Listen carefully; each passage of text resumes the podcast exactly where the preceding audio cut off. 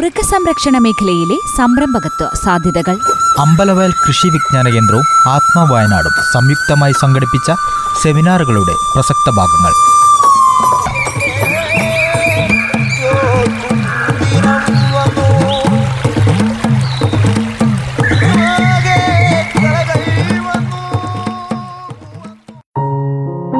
നമസ്കാരം പ്രിയ ശ്രോതാക്കളെ.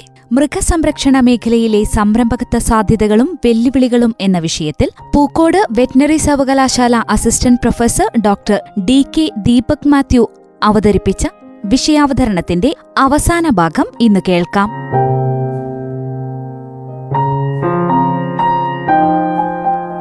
ആരോഗ്യസ്ഥിതി നമുക്ക് എങ്ങനെ അറിയാൻ പറ്റും? തിരഞ്ഞെടുക്കുമ്പം. ഒരു മൃഗത്തിന്റെ ആരോഗ്യസ്ഥിതി എങ്ങനെ അറിയാൻ പറ്റും? എങ്ങനെ അറിയാൻ പറ്റും? നിങ്ങൾക്ക് നല്ല ആരോഗ്യമുള്ളപ്പോൾ നിങ്ങളെ ആരോഗ്യം എങ്ങനെ പറയാൻ പറ്റും? നല്ല ആരോഗ്യമുള്ള ഒരു ജീവി എന്ത് ചെയ്യും? നന്നായിട്ട് നടക്കുന്നതിന് ഒരു കുഴപ്പമുണ്ടാവും അല്ലേ? അസുഖമുള്ള ഒരു പശുവാണെങ്കിൽ പതുക്കെ ആ കൈവീശി നമ്മൾ നടക്കാം. അതുപോലെ തന്നെ ആരോഗ്യമുള്ള ഒരു മൃഗമാണെങ്കിൽ നല്ല ശക്തി കൊടുത്ത് നല്ല ശക്തി കൊടുത്ത് നല്ല ആരോഗ്യത്തോടെ നടക്കുന്നത് കാണാൻ പറ്റും അല്ലേ? ആരോഗ്യം എന്ന് പറഞ്ഞാൽ അവിടെ കിടക്കുകയോ അല്ലെങ്കിൽ നടക്കാൻ മടി കാണിക്കും. രണ്ടാമത്തേത് കണ്ണ് നമ്മൾ നോക്കിയിട്ടുണ്ടെങ്കിൽ നല്ല തിളക്കം ഉണ്ടാവും അല്ലേ? നല്ല ബ്രൈറ്റ് ആയിട്ടുള്ള ഐസ് എന്ന് പറയും. ഒരു ഡിസ്ചാർജ് ഒന്നും ഇല്ലാതെ കണ്ണിൽ നിന്നൊന്നും ഒലിപ്പോ അല്ലെങ്കിൽ പഴുപ്പോ ഒന്നും ഉണ്ടാവാൻ പാടില്ല. മൂക്കിൽ നിന്ന് പഴുപ്പൊന്നും ഉണ്ടാവാൻ പാടില്ല. വായിൽ നിന്ന് ഒലിപ്പുകളൊന്നും ഉണ്ടാവാൻ പാടില്ല. താടയുടെ അടിയിൽ നീർക്കെട്ടൊന്നും ഉണ്ടാവാൻ പാടില്ല. ശരീരത്തിലെ മുഴകളൊന്നും പാടില്ല. അല്ലേ? രോമം എടുത്ത് പിടിച്ചിരിക്കാൻ പാടില്ല. വയറിളക്കം ഉണ്ടാകാൻ പാടില്ല. അല്ലേ? വയറിളക്കം ഉണ്ടെങ്കിൽ എന്തോ അസുഖത്തിന്റെ ലക്ഷണമായിരിക്കും. മൂത്രം സാധാരണ നിറത്തിലായിരിക്കണം. അതിന്റെ മറ്റേ ഒലിപ്പുകളൊക്കെ സാധാരണ ആയിരിക്കണം പിന്നെ അകിട്. പശുവിനെ നമ്മൾ തിരഞ്ഞെടുക്കുന്നെങ്കിൽ അകിട് പ്രത്യേകമായിട്ട് നോക്കണം. അകട്ടിൽ കല്ലിപ്പോ അങ്ങനത്തെ പ്രശ്നങ്ങളൊന്നുമില്ല. മുലക്കാമ്പുകളെല്ലാം നാല് സൈസ് നാലും ഒരേ സൈസാണ്. ഇങ്ങനെയുള്ള കാര്യങ്ങൾ അടിസ്ഥാനമായിട്ട് നമ്മൾ നോക്കിയിട്ട് വേണം തിരഞ്ഞെടുക്കാനായിട്ട്. അങ്ങനെയുള്ള കാര്യങ്ങൾ കൃത്യമായിട്ട് നോക്കിയില്ലെങ്കിൽ നമ്മൾ വീട്ടിലെത്തി കഴിയുമ്പം ഇത് മറ്റെന്തെങ്കിലും പ്രശ്നങ്ങളായിരിക്കാം. അത് നമുക്ക് പിന്നീട് ബുദ്ധിമുട്ടുണ്ടാക്കാനുള്ള സാധ്യതയുണ്ട്. അടുത്ത ഒരു പ്രധാന വാക്കാണ് ബയോസെക്യൂരിറ്റി ബയോസെക്യൂരിറ്റി എന്ന് പറഞ്ഞാൽ നമ്മുടെ ഫാമുകളിലേക്ക് നമ്മൾ വളർത്തുന്ന സ്ഥലങ്ങളിലേക്ക് രോഗാണുക്കൾ എത്തിപ്പെടാതിരിക്കാൻ ചെയ്യുന്ന മാർഗങ്ങളാണ് നമ്മൾ ബയോസെക്യൂരിറ്റി എന്ന് ഒറ്റ വാക്കിൽ പറയും നമുക്കിപ്പോൾ കോവിഡ് ഒക്കെ വന്നിരിക്കുന്നതുകൊണ്ടല്ലേ കോവിഡിന്റെ കാലഘട്ടം ആയതുകൊണ്ട് നമുക്ക് ഈ വാക്കുകളൊക്കെ നല്ല പരിചിതമായിരിക്കും. ക്വാറന്റൈൻ എന്താണ് ക്വാറന്റൈൻ ക്വാറന്റൈൻ എന്താണ്? ഇപ്പൊ കേട്ടിട്ടില്ലേ? പത്രത്തിൽ എപ്പോഴും കേൾക്കുന്നതല്ലേ? എന്താ ക്വാറന്റൈൻ ആ എല്ലാരും അകത്തിരിക്കുക അല്ലേ? ക്വാറന്റൈൻ എന്ന് പറഞ്ഞിട്ടുണ്ടെങ്കിൽ നമ്മൾ രോഗാണോ വാഹകരാണോ അല്ലെങ്കിൽ രോഗാണോ ഉണ്ടോ എന്ന് സംശയിക്കുന്നവയെ നമ്മൾ കുറച്ചു കാലത്തേക്ക് മാറ്റി പാർപ്പിക്കുന്നു. അതിനാണ് ക്വാറന്റൈൻ എന്ന് പറയുന്നത്. അപ്പൊ നിങ്ങളെ പുതിയ മൃഗങ്ങളെ എന്ന് വാങ്ങുന്നോ അല്ലെ ഒരു ഫാമിലേക്ക് മൃഗങ്ങളെ പുതിയതായിട്ട് കൊണ്ടുവരുന്നുണ്ടെങ്കിൽ നിർബന്ധമായിട്ടും ഒരു പത്ത് പതിനാല് ദിവസം അല്ലെങ്കിൽ ഇരുപത് ദിവസം നമ്മൾ മറ്റ് മൃഗങ്ങളോടൊപ്പം ചേർക്കുന്നതിന് മുന്നേ അതിനെ ശ്രദ്ധിക്കാനായിട്ട് മാറ്റി പാർപ്പിക്കണം. ആ സമയത്ത് എന്തൊക്കെ നോക്കണം? അതിന് എന്തെങ്കിലും അസുഖങ്ങളുണ്ടോ? എന്തെങ്കിലും ലക്ഷണങ്ങളുണ്ടോ? അതുപോലെ വിരയിളക്കൽ.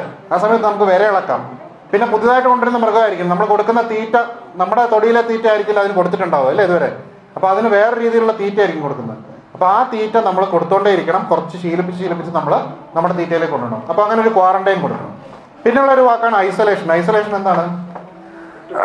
അസുഖം വന്നവേ അസുഖം വന്നവേ നമ്മൾ മാറ്റി പാർപ്പിക്കുക. അതാണ് ഐസൊലേഷൻ അപ്പൊ ഇങ്ങനെയുള്ള കാര്യങ്ങളൊക്കെ നമ്മൾ ബയോസെക്യൂരിറ്റിയുടെ ഭാഗമായിട്ട് രോഗവ്യാപനം തടയുന്നതിനായിട്ട് ശ്രദ്ധിക്കേണ്ടതുണ്ട്. അതുപോലെ ഒരുപാട് സന്ദർശകരെ നമ്മൾ ഈ മൃഗപരിപാലനം നടത്തുന്ന മേഖലയിലേക്ക് കൊണ്ടുവരാതിരിക്കുക. കാരണം സന്ദർശകർ വഴി രോഗാണുക്കൾ വ്യാപിക്കാനുള്ള സാധ്യതയുണ്ട്. അതേപോലെ തന്നെ മാലിന്യ സംസ്കരണം കൃത്യമായിട്ട് നടത്തണം. ഇല്ലെങ്കിൽ അതിലൂടെ നേരത്തെ നമ്മൾ പറഞ്ഞു ഈച്ചയൊക്കെ വരും ഈച്ച പട്ടിയൊക്കെ വരും അതും രോഗാണുക്കൾക്ക് വ്യാപനത്തിനുള്ള കാരണമാണ്. കൃത്യമായിട്ടുള്ള മേൽനോട്ടം നേരത്തെ പറഞ്ഞ കാര്യമാണ്. രേഖകൾ കൃത്യമായിട്ട് നമ്മൾ ഓരോ കാര്യത്തെക്കുറിച്ചും വെക്കണം. ചികിത്സയെക്കുറിച്ചുള്ള രേഖ നമുക്ക് ചെലവുകൾ വരുന്നതിനെ കുറിച്ച് എന്നാൽ മാത്രമേ ഇത് എത്രത്തോളം നമുക്ക് ലാഭകരമാവുന്നു എന്ന് അറിയുന്നുള്ളൂ. അതേപോലെ തന്നെ പ്രജനനത്തിനെ കുറിച്ചുള്ളത് നമ്മൾ എന്നാ കുത്തിവെച്ചതെന്നുള്ളത് പലരും പണ്ടൊക്കെ ചെയ്തിരുന്ന എന്താണ്? കലണ്ടറിൽ ഡിസംബർ മുപ്പത്തൊന്നിന് കുത്തിവെക്കും അടുത്ത വർഷം കലണ്ടർ എടുത്ത് കളയും. പിന്നെ എന്താ കുത്തിവെച്ചതെന്നോ ഇത് എത്ര നാളായെന്നോ? ഒന്നും ഒരു അതിനെ അതിനെക്കുറിച്ച് അറിവുണ്ടാവില്ല അപ്പൊ കൃത്യമായിട്ട് നമ്മൾ പുസ്തകങ്ങൾ അതിന് വേണ്ടിയിട്ട് മെയിന്റെയിൻ ചെയ്യാനായിട്ട് ശ്രദ്ധിക്കുക ആ, തീറ്റ കൃത്യമായിട്ടുള്ള അളവിൽ ആവശ്യമായിട്ടുള്ള തീറ്റ നൽകാനായിട്ട് ശ്രദ്ധിക്കുക. പശുവിന്റെ കാര്യത്തിലാണെങ്കിൽ നമ്മൾ എത്ര തീറ്റ കൊടുക്കണം? ഒരു വലിയ പശുവാണെങ്കിൽ മുപ്പത് കിലോയോളം പച്ചപ്പുല്ല് നമ്മൾ കൊടുക്കണം. ഒരു ആടാണെങ്കിൽ എത്ര കൊടുക്കണം? വലിയ ആടാണെങ്കിൽ ഒരു അഞ്ചാറ് കിലോ ചപ്പോ അല്ലെങ്കിൽ പച്ചപ്പുല്ലോ നമ്മൾ കൊടുക്കണം. പശു ഒരു കാലിത്തീറ്റ എത്ര കൊടുക്കണം? ആദ്യത്തെ ഒരു നാല് അഞ്ച് ലിറ്റർ വരെ നമുക്ക് ഒരു ഒന്നര രണ്ട് കിലോ കാലിത്തീറ്റ നൽകിയാൽ മതിയോ? ഒന്നര മുതൽ രണ്ട് കിലോ. പിന്നെ ഓരോ രണ്ടര ലിറ്റർ പാലിനും ഒരു കിലോ വെച്ച് കാലിത്തീറ്റ നിർബന്ധമായിട്ടും നൽകണം. അപ്പൊ ഇങ്ങനെയുള്ള അടിസ്ഥാന കാര്യങ്ങൾ നമ്മളൊന്ന് ശ്രദ്ധിക്കുക തീറ്റയുടെ കാര്യത്തിൽ ടൈം ഉച്ചയോട് അടുത്ത സമയത്ത് കൊടുക്കാതിരിക്കുക. പരമാവധി രാവിലെ നേരത്തെയും വൈകുന്നേരം സൂര്യൻ അസ്തമിച്ച ശേഷം ആറിയ സമയങ്ങളിൽ കൊടുക്കുന്നതായിരിക്കും ഏറ്റവും അഭികാമം ഉച്ച സമയങ്ങളിൽ അത് തന്നെ തന്നെ. മനുഷ്യന്മാർ പക്ഷേ നമ്മൾ ഉച്ചയ്ക്ക് കഴിക്കും. ഉച്ചയ്ക്ക് നമ്മൾ പരമാവധി കൊടുക്കുന്നത് കുറയ്ക്കുന്നതായിരിക്കും നല്ലത്. ആ കുറച്ച് അളവിൽ കൊടുക്കുക. കുറഞ്ഞ അളവിൽ ഉച്ചയ്ക്ക് കൊടുക്കുക. വൈകുന്നേരവും രാവിലെയും നല്ല അളവിൽ കൊടുക്കുന്നതായിരിക്കും പശുക്കുട്ടി ആണെങ്കിലും നമ്മൾ ചെനക്കോൾ എപ്പോൾ കാണുന്നു? ഇപ്പൊ ഇന്ന് ഇന്ന് രാവിലെ ചെനക്കോളം ഉണ്ടെന്ന് വെച്ചോ? പശുക്കുട്ടി ആയി കിട്ടണം. അതിന് പോകാൻ വഴിയുള്ളത് നമുക്ക് സെക്സിന് സെമൻ കിട്ടും. സെക്സിന് സെമൻ മുന്നൂറും നാനൂറും പശുക്കളെ വളർത്തുന്ന ഫാമിൽ ജോലി ചെയ്യുന്നവരാണ്. അപ്പൊ നമ്മൾ ഈ രീതിയിലുള്ള എല്ലാ പരീക്ഷണങ്ങളും ചെയ്തു നോക്കിയിട്ടുണ്ട്. അത് നമുക്ക് ഭാഗ്യം കൊണ്ട് കിട്ടുന്ന അമ്പത് ശതമാനം ആണോ അമ്പത് ശതമാനം പെണ്ണോ? ഇതേതും വരാം. ഭാഗ്യം കൊണ്ട് കിട്ടും. ഇനി അതിന് സാധ്യത കൂടാവുന്നത് സെക്സ്ഡ് സെമൻ എന്ന് പറഞ്ഞൊരു സാധനം കിട്ടും. കൃത്യമായിട്ടും പെൺ പശുക്കുട്ടികളെ കിട്ടുന്ന രീതിയിലുള്ള ബീജം കിട്ടും. കേരളി ബോർഡിന്റെ രണ്ടായിരം രൂപ രണ്ടായിരത്തി അഞ്ഞൂറ് രൂപ അത് വെച്ച് കുത്തിയാലും നിങ്ങൾക്ക് കൃത്യമായിട്ടും പശുക്കുട്ടികളെ തന്നെ ലഭിക്കാനുള്ള സാധ്യതയുണ്ട്. പിന്നെയുള്ള പരിപാലന മുറകളിൽ നമ്മൾ കുറച്ച് കാര്യങ്ങൾ ശ്രദ്ധിക്കുക. കന്നൂട്ടിയെ മുതൽ നമ്മൾ ശ്രദ്ധ നന്നായിട്ട് കൊടുക്കേണ്ടതുണ്ട്. കന്നൂട്ടി ഉണ്ടായി കഴിയുമ്പം കന്നൂട്ടി ഉണ്ടായി കഴിയുമ്പോൾ അതിന്റെ പൊക്കിൾക്കൊടി മുതൽ നമ്മൾ ശ്രദ്ധിക്കണം. കാരണം അതിന്റെ രോഗപ്രതിരോധ ശേഷി ഒരു ഭാഗം അവിടെയാണ് തുടങ്ങുന്നത്. പൊക്കിൾക്കൊടിയിലൂടെ രോഗാണുക്കൾ ഉള്ളിൽ കിടക്കാനുള്ള സാധ്യതയുണ്ട്. കന്നിപ്പാൽ കന്നിപ്പാൽ എന്ന് പറയുന്നത് മഞ്ഞ നിറത്തിലുള്ള പാൽ. അരമണിക്കൂറിനുള്ളിൽ മാക്സിമം ഒരു മണിക്കൂറിനുള്ളിൽ കുട്ടിക്ക് കൊടുക്കാനായിട്ട് ശ്രദ്ധിക്കണം. രോഗപ്രതിരോധ ശേഷി കുട്ടികൾക്ക് നൽകുന്ന കന്നിപ്പാലാണ്. അത് കൃത്യമായിട്ട് ലഭിക്കാനായിട്ട് ശ്രദ്ധിക്കാം അതിനുശേഷം ഈ പൊക്കിൾക്കൊടി രണ്ടു മൂന്ന് ദിവസത്തേക്ക് കൊണ്ട് നമ്മൾ ശ്രദ്ധിക്കണം. ബിറ്റാഡിൻ പൗഡോൺ അയഡിൻ പോലത്തെ പൗഡോൺ ഐഡിൻ പോലത്തെ മരുന്നുകൾ നമ്മൾ അവിടെ പരട്ടുക. അല്ലെങ്കിൽ ലേപനങ്ങൾ സ്പ്രേയോ വല്ലോ അടിച്ച് പുഴുവാവാതെ ശ്രദ്ധിക്കേണ്ടതുണ്ട്. വേപ്പെണ്ണ വരട്ടുന്നതല്ല വേപ്പെണ്ണ എന്നല്ല നല്ല പണ്ടൊക്കെ ചെയ്തിരുന്നത് നമ്മൾ കരിയില്ലേ? അടുപ്പിലെ കരി. അടുപ്പിലെ കരി നമ്മളവിടെ ചാരം. ചാരം അവിടെ ഒപ്പിയിടുമായിരുന്നു അപ്പോൾ നനവുള്ളത് കൊണ്ടാണ് ഈച്ച വന്നിട്ട് മുട്ടയിടുന്നത്. നനവ് എത്ര കുറയ്ക്കുന്നു അപ്പം അവിടെ ഈച്ച ശല്യം കുറയ്ക്കാനായിട്ട് നമുക്ക് സാധിക്കും പിന്നെ കന്നൂട്ടിയുടെ നമ്മൾ കൃത്യമായിട്ട് പത്ത് ശതമാനം ശരീരത്തൂക്കത്തിന്റെ പത്ത് ശതമാനമെങ്കിലും പാൽ നൽകേണ്ടതായിട്ടുണ്ട്. കിടാരി കിടാരി ആയി കഴിഞ്ഞിട്ടുണ്ടെങ്കിൽ നമ്മൾ ശ്രദ്ധിക്കേണ്ടത് ഒരു ഒരു വയസ്സൊക്കെ ആകുമ്പോഴത്തേനും ഒരു കിലോ എങ്കിലും തീറ്റ കാലിത്തീറ്റ നിർബന്ധമായിട്ടും അതിന് കൊടുത്തിരിക്കണം. ഒന്നര വയസ്സാകുമ്പോഴത്തേനും അതിന് ചെനക്കോൾ കാണിക്കണം അതിലക്ഷണം കാണിച്ചിരിക്കണം. കാണിക്കുന്നില്ലെങ്കിൽ നിങ്ങൾ വിദഗ്ധമായിട്ടുള്ള ചികിത്സയ്ക്ക് വിധേയമാക്കണം. ഒന്നര വയസ്സിനുള്ളിൽ അത് ചെനക്കോൾ കാണിക്കണം. കറവ പശുവിന്റെ കാര്യത്തിൽ ശ്രദ്ധിക്കേണ്ടത് പശു പ്രസവിക്കുന്നതിന് നാലഞ്ച് ദിവസം മുന്നേ തൊട്ട് നമ്മൾ ഇച്ചിരി ശ്രദ്ധ കൂടുതൽ കൊടുക്കുക. കാൽസ്യം നിങ്ങൾ കൊടുക്കുന്നുണ്ടെങ്കിൽ കാൽസ്യം പൊടിയോ വല്ലതും കൊടുക്കുന്നുണ്ടെങ്കിൽ അവസാനത്തെ രണ്ട് മാസം പ്രസവത്തിന് തൊട്ട് മുന്നേ ഉള്ള അവസാനത്തെ രണ്ട് മാസം കാൽസ്യത്തിന്റെ അളവ് കുറച്ചു കൊടുക്കുക. ഇപ്പൊ ഉദാഹരണത്തിന് നിങ്ങൾ ഒരു തീപ്പട്ടിക്കൂട് അളവ് കൊടുക്കുന്നുണ്ടെങ്കിൽ അതൊരു കാൽ തീപ്പട്ടിക്കൂട് അളവിന്റെ അളവിലേക്ക് താത്തിക്കൊണ്ടുവരിക. ഈ രണ്ട് മാസം ലാസ്റ്റ് രണ്ട് മാസം. പ്രസവിക്കുമെന്ന് ഉറപ്പുണ്ടെങ്കിൽ ഇപ്പൊ എന്നോ നാളെ പ്രസവിക്കുമെന്ന് ഉറപ്പുണ്ടെങ്കിൽ അന്ന് തൊട്ടിട്ട് നിങ്ങൾ കൂട്ടിക്കൊടുക്കുക. ഒരു തീപ്പട്ടിക്കൂട് അളവോ രണ്ട് തീപ്പട്ടിക്കൂട് അളവിലോ നിങ്ങൾ കൊടുക്കുക.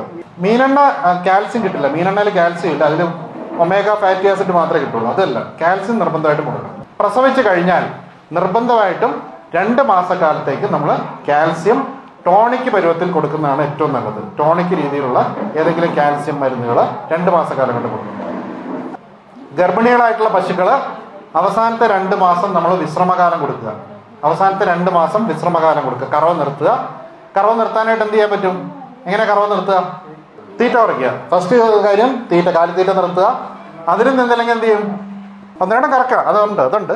അത് കൂടാണ്ട് തീറ്റ കുറയ്ക്കുക. തീറ്റ കുറച്ച് അതും കഴിഞ്ഞിട്ടും പാൽ കുറയുന്നില്ലെങ്കിൽ നമ്മൾ പച്ചപ്പുല്ല് പതുക്കെ നിർത്തി വൈക്കോലിലേക്ക് പോകും വൈക്കോലിലേക്ക് പോയി കഴിഞ്ഞിട്ടുണ്ടെങ്കിൽ എന്താണെങ്കിലും കുറയും? ഒരു ലിറ്ററിന്റെ താഴോട്ട് പോയി കഴിഞ്ഞാൽ നമ്മൾ അവിടെ സ്റ്റോപ്പ് ചെയ്യുക കറവ് നിർത്തുക. പിന്നെയുള്ള ബാഹ്യ സമ്മർദ്ദങ്ങൾ കുറയ്ക്കുക. അതായത് ചൂടിന്റെ ഇവിടെ താരതമ്യേന വയനാട് ചൂട് കുറവാണ്. അതുകൊണ്ട് അങ്ങനെയുള്ള പ്രശ്നങ്ങൾ അധികം ഇല്ല. എന്നാലും മേൽക്കൂര മൂന്ന് മീറ്ററെങ്കിലും നിർബന്ധമായിട്ടും ഷെഡുകൾക്ക് നൽകാനായിട്ട് ശ്രദ്ധിക്കുക. തണുപ്പും കൂടുതൽ അടിക്കരുത് തണുപ്പ് ഇവിടെ അധികം തണുപ്പില്ല എന്നാലും നോർമലാണ് പിന്നെയുള്ള പരാതങ്ങളുടെ പ്രശ്നം. നിങ്ങൾ നേരത്തെ പറഞ്ഞ ഈ ഉണ്ണി ചെള്ള് അതൊരു വലിയ പ്രശ്നമാണ്. പ്രത്യേകിച്ച് വനമേഖലകൾ അടുത്തുള്ളപ്പം ഈ ബാഹ്യ പരാതകളും ആന്തരിക പരാതങ്ങളും പ്രശ്നം കൂടുതലാണ്. അപ്പൊ അതിനെ നമുക്ക് എന്ത് ചെയ്യാൻ പറ്റും? അത് ഒഴിവാക്കാനായിട്ട് ഷെഡിന്റെ ചുറ്റുമുള്ള ഭാഗം നമ്മൾ വൃത്തിയാക്കിയിടുക. കാടൊക്കെ വെട്ടി വൃത്തിയാക്കിയിടുക. രണ്ടാമത് നമുക്ക് ഇതിനെതിരെയുള്ള മരുന്നുകളുണ്ട്.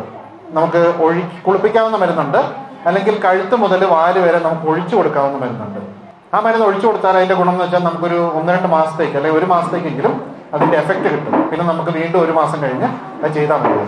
അപ്പം മുതുക് മുതൽ അവിടെ മുതൽ നമ്മൾ വാൽ വരെ ഈ മരുന്ന് ഒഴിച്ചു കൊടുത്താലായിട്ട് അതെ അത് ചെള്ള പോവില്ല. ചെള്ള പോകുന്നതായിട്ട് നമുക്ക് തോന്നില്ല പക്ഷേ ചത്തു ചത്തുപോകും ഗ്രാജുവലി അതിനുള്ള ചെള്ള ചത്തുപോകും ഈച്ചയ്ക്ക് ഇത് വലിയ എഫക്റ്റീവ് അല്ല? ഈച്ചയ്ക്ക് എന്ത് ചെയ്യണം?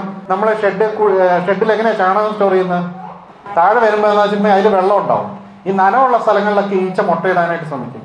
അതേപോലെ നമ്മളെ ഷെഡിൽ നനവുള്ള സ്ഥലങ്ങളിൽ കുമ്മായി ഇട്ട് കൊടുക്കുക.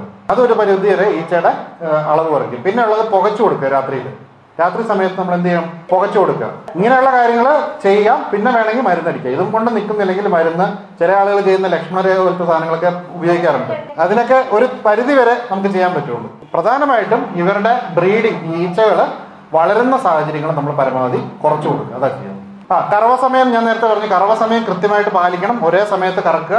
കറവക്കാരൻ രീതി രീതി എന്ന് പറയുന്നത് നമ്മളിങ്ങനെ കറക്കാറ്? കൈ ഇങ്ങനെ മടക്കി കറക്കരുത്. മടക്കി കറന്നാൽ അതിന്റെ അകണ്ട് ക്ഷതകൾ വരാം. ഒന്നെങ്കിൽ വലിച്ചു കറക്കുക അല്ലെങ്കിൽ പിഴിഞ്ഞ് കറക്കുക. കൃത്യമായിട്ടുള്ള സമയം കൊണ്ട് അഞ്ചാറ് മിനിറ്റ് കൊണ്ട് വേണം നമ്മൾ കറവ പൂർത്തീകരിക്കാൻ. സമാധാനപരമായിട്ടുള്ള അന്തരീക്ഷം ഞാൻ നേരത്തെ പറഞ്ഞല്ലോ അതിനെക്കുറിച്ച് വിപണനം പറഞ്ഞു. പ്രജനനം പ്രജനന പ്രായം ഒന്നര വയസ്സിൽ സമയം വളരെ കൃത്യതയോടുകൂടി പാലിക്കണം. പ്രസവ നമ്മൾ പ്രജനനത്തിന് മതിലക്ഷണം രാവിലെ കണ്ടു. നിങ്ങൾ ഷെഡിൽ ചെന്നു. രാവിലെ നിങ്ങൾ എന്താ കാണുക സാധാരണ മതിയുടെ സമയത്ത്? മതിയുടെ സമയത്ത് എന്ത് കാണും? കുറച്ച് കുറുമ്പൽ വീണിട്ടുണ്ടാവും അല്ലേ? അല്ലെ വാലിന്റെ മുകളിൽ കുറുമ്പൽ നിൽക്കുന്നതായിട്ട് കാണും. അപ്പൊ നിങ്ങൾ രാവിലെ ചെല്ലുമ്പോൾ ഇത് കണ്ടു കഴിഞ്ഞാൽ നമ്മുടെ ധാരണ എന്താണ്? എപ്പോഴായിരിക്കും മതി തുടങ്ങിയെന്നാണ്? രാവിലെ തുടങ്ങിയെന്ന്. അപ്പൊ നമ്മൾ എന്ത് ചെയ്യും? ഉച്ചയ്ക്ക് ശേഷം കുത്തിവെക്കും യഥാർത്ഥത്തിൽ നമ്മൾ ചെയ്യേണ്ടത് കൃത്യമായിട്ടുള്ള സമയം എപ്പോഴാണ് മതി തുടങ്ങിയതെന്ന് മനസ്സിലാക്കേണ്ടത് ഉണ്ടെങ്കിൽ നമ്മൾ ദിവസവും മൂന്ന് പ്രാവശ്യമെങ്കിലും മതി നോക്കണം. എപ്പോഴൊക്കെ? രാവിലെ സമയം ഉച്ചയ്ക്ക് വൈകുന്നേരം. നമ്മൾ കിടക്കുന്നതിന് മുന്നേ ഷെഡിൽ ചെന്നിട്ടൊന്ന് നോക്കാനായിട്ട് ശ്രദ്ധിക്കുക. അപ്പോൾ ആ സമയത്ത് കുറുമ്പലുണ്ടെങ്കിൽ നമ്മൾ പിറ്റേ ദിവസം ഉച്ചയ്ക്കുള്ളിൽ തന്നെ അതിനെ കുത്തിവെക്കാനായിട്ട് ശ്രദ്ധിക്കുക. അല്ലെ? ഈ സമയം തെറ്റിക്കഴിഞ്ഞാൽ ചെന പിടിക്കാനുള്ള സാധ്യത വളരെ കുറവാണ്.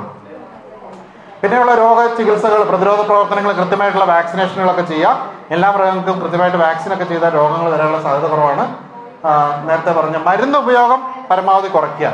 അനാവശ്യമായിട്ടുള്ള മരുന്ന് ഉപയോഗം കുറയ്ക്കുക. പലരും ചെയ്യുന്നത് മെഡിക്കൽ ഷോപ്പിൽ പോയിട്ട് വിവരം പറഞ്ഞ് വേണ്ടാത്ത മരുന്നുകളൊക്കെ പലതും കൊടുക്കും. അത് പിന്നീട് പ്രശ്നമാവും.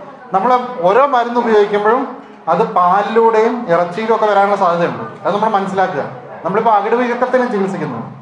അകിടുവീക്കത്തിന് ചികിത്സിക്കുമ്പോൾ ഒരു ഒരു കാമ്പേ കേടാവുള്ളൂ അല്ലേ? ബാക്കി രണ്ട് മൂന്ന് കാമ്പിൽ എന്ത് വരും? പാൽ വരും. അത് നമ്മൾ എന്ത് ചെയ്യും? അകിടുവീക്കത്തിന് ചികിത്സിക്കുന്നു. ഒരു കാമ്പിലെ പാൽ കേട് ബാക്കി മൂന്ന് കാമ്പിലെ പാൽ നല്ലതാണ്. നമ്മൾ ആ പാൽ എന്ത് ചെയ്യും? ഉപയോഗിക്കും. ആ പാലിൽ മരുന്നിന്റെ അംശങ്ങൾ ഉണ്ടാവും. അതുകൊണ്ട് പരമാവധി അത് ഉപയോഗിക്കരുത്. മരുന്ന് ചികിത്സ നൽകി എഴുപത്തിരണ്ട് മണിക്കൂറിന് ശേഷം മാത്രമേ നമ്മൾ പാൽ എടുത്തുപയോഗിക്കാൻ പാടുള്ളൂ. അത് നിങ്ങളൊന്ന് ശ്രദ്ധിക്കുക കേട്ടോ. പച്ചമരുന്ന് ഉപയോഗിക്കാം. പച്ചമരുന്ന് ഉപയോഗിക്കുന്നതുകൊണ്ട് ബാഹ്യമായിട്ടുള്ള ഉപയോഗമല്ലേ. അതിന് പ്രശ്നമില്ല. ഞാൻ പറഞ്ഞ ആന്തരികമായിട്ട് ഇൻഫെക്ഷൻ വന്നാൽ അകട്ടിലെ പാലിന് നിറവ്യത്യാസം ഘടനയിൽ വ്യത്യാസം വന്നാൽ നമ്മൾ മരുന്ന് നൽകും. അങ്ങനെ നൽകി കഴിയുകയാണെങ്കിൽ മിനിമം ഒരു എഴുപത്തിരണ്ട് മണിക്കൂറെങ്കിലും കഴിഞ്ഞിട്ടേ പാൽ നമ്മൾ ഉപയോഗിക്കാൻ പാടുള്ളൂ.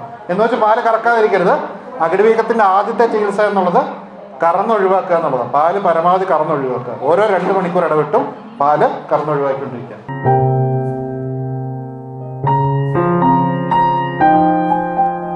ശ്രോതാക്കൾ കേട്ടത് മൃഗസംരക്ഷണ മേഖലയിലെ സംരംഭകത്വ സാധ്യതകളും വെല്ലുവിളികളും എന്ന വിഷയത്തിൽ പൂക്കോട് വെറ്റിനറി സർവകലാശാല assistant professor doctor D K Deepak Mathew അവതരിപ്പിച്ച വിഷയാവതരണത്തിന്റെ അവസാന ഭാഗം. ഈ പരിപാടി ഇവിടെ പൂർണമാകുന്നു. നന്ദി. നമസ്കാരം.